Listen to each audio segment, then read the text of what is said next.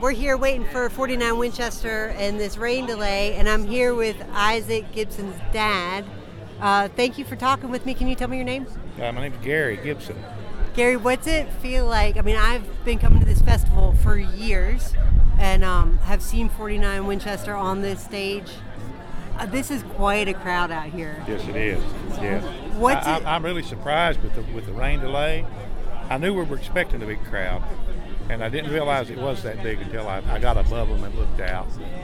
What's it feel like as a, a parent and I'm assuming a, a, fan of their music to have watched them grow and to see where they are right now? What's yeah. this feel like for you? Yeah, uh, actually, I'm proud of all of them.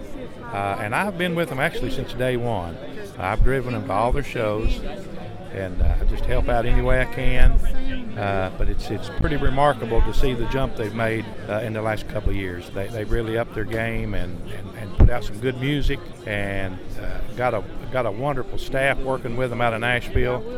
And things are just really starting, but they're really at a point where uh, uh, they're getting a lot of national and international recognition. So absolutely, yeah. and here I know in, in Southwest Virginia, as someone who's seen them in in the brewery in these yes, little local yes, places all yes, these years. How proud we feel to see them uh, making the marks that they are, and uh, I just can't imagine what it feels like as a, a parent and a father. You, Yeah, yeah. Uh, coming from uh, you know hardly anything, and, and these guys were all next door neighbors, and they just decided that they were going to do something uh, that was greater than themselves and greater than the, the little community that they lived in. And uh, at one at one point, they decided they were going to do it for a living. So that's that's what they're doing, and I, I applaud them for that, for, for taking a taking a vision and a dream, and and just and going all out and you know going after it. Yeah, chasing their dreams, and then also remembering where they come from too. I mean, I know one of the biggest Oh, yeah, songs that yeah, uh, I think has the most listens on Spotify and Yeah, stuff like that is yeah. the Russell County Line, and now Yes. people all over Yeah, are hearing yeah, about Russell yeah, County, Virginia. Yeah, yeah. That, that, that, that is a love story about a, about a woman and about an area. If you listen to the word, it's a love story about where he came from and his girl too. So yeah, it's pretty cool. Do, do you have a favorite 49 Winchester song?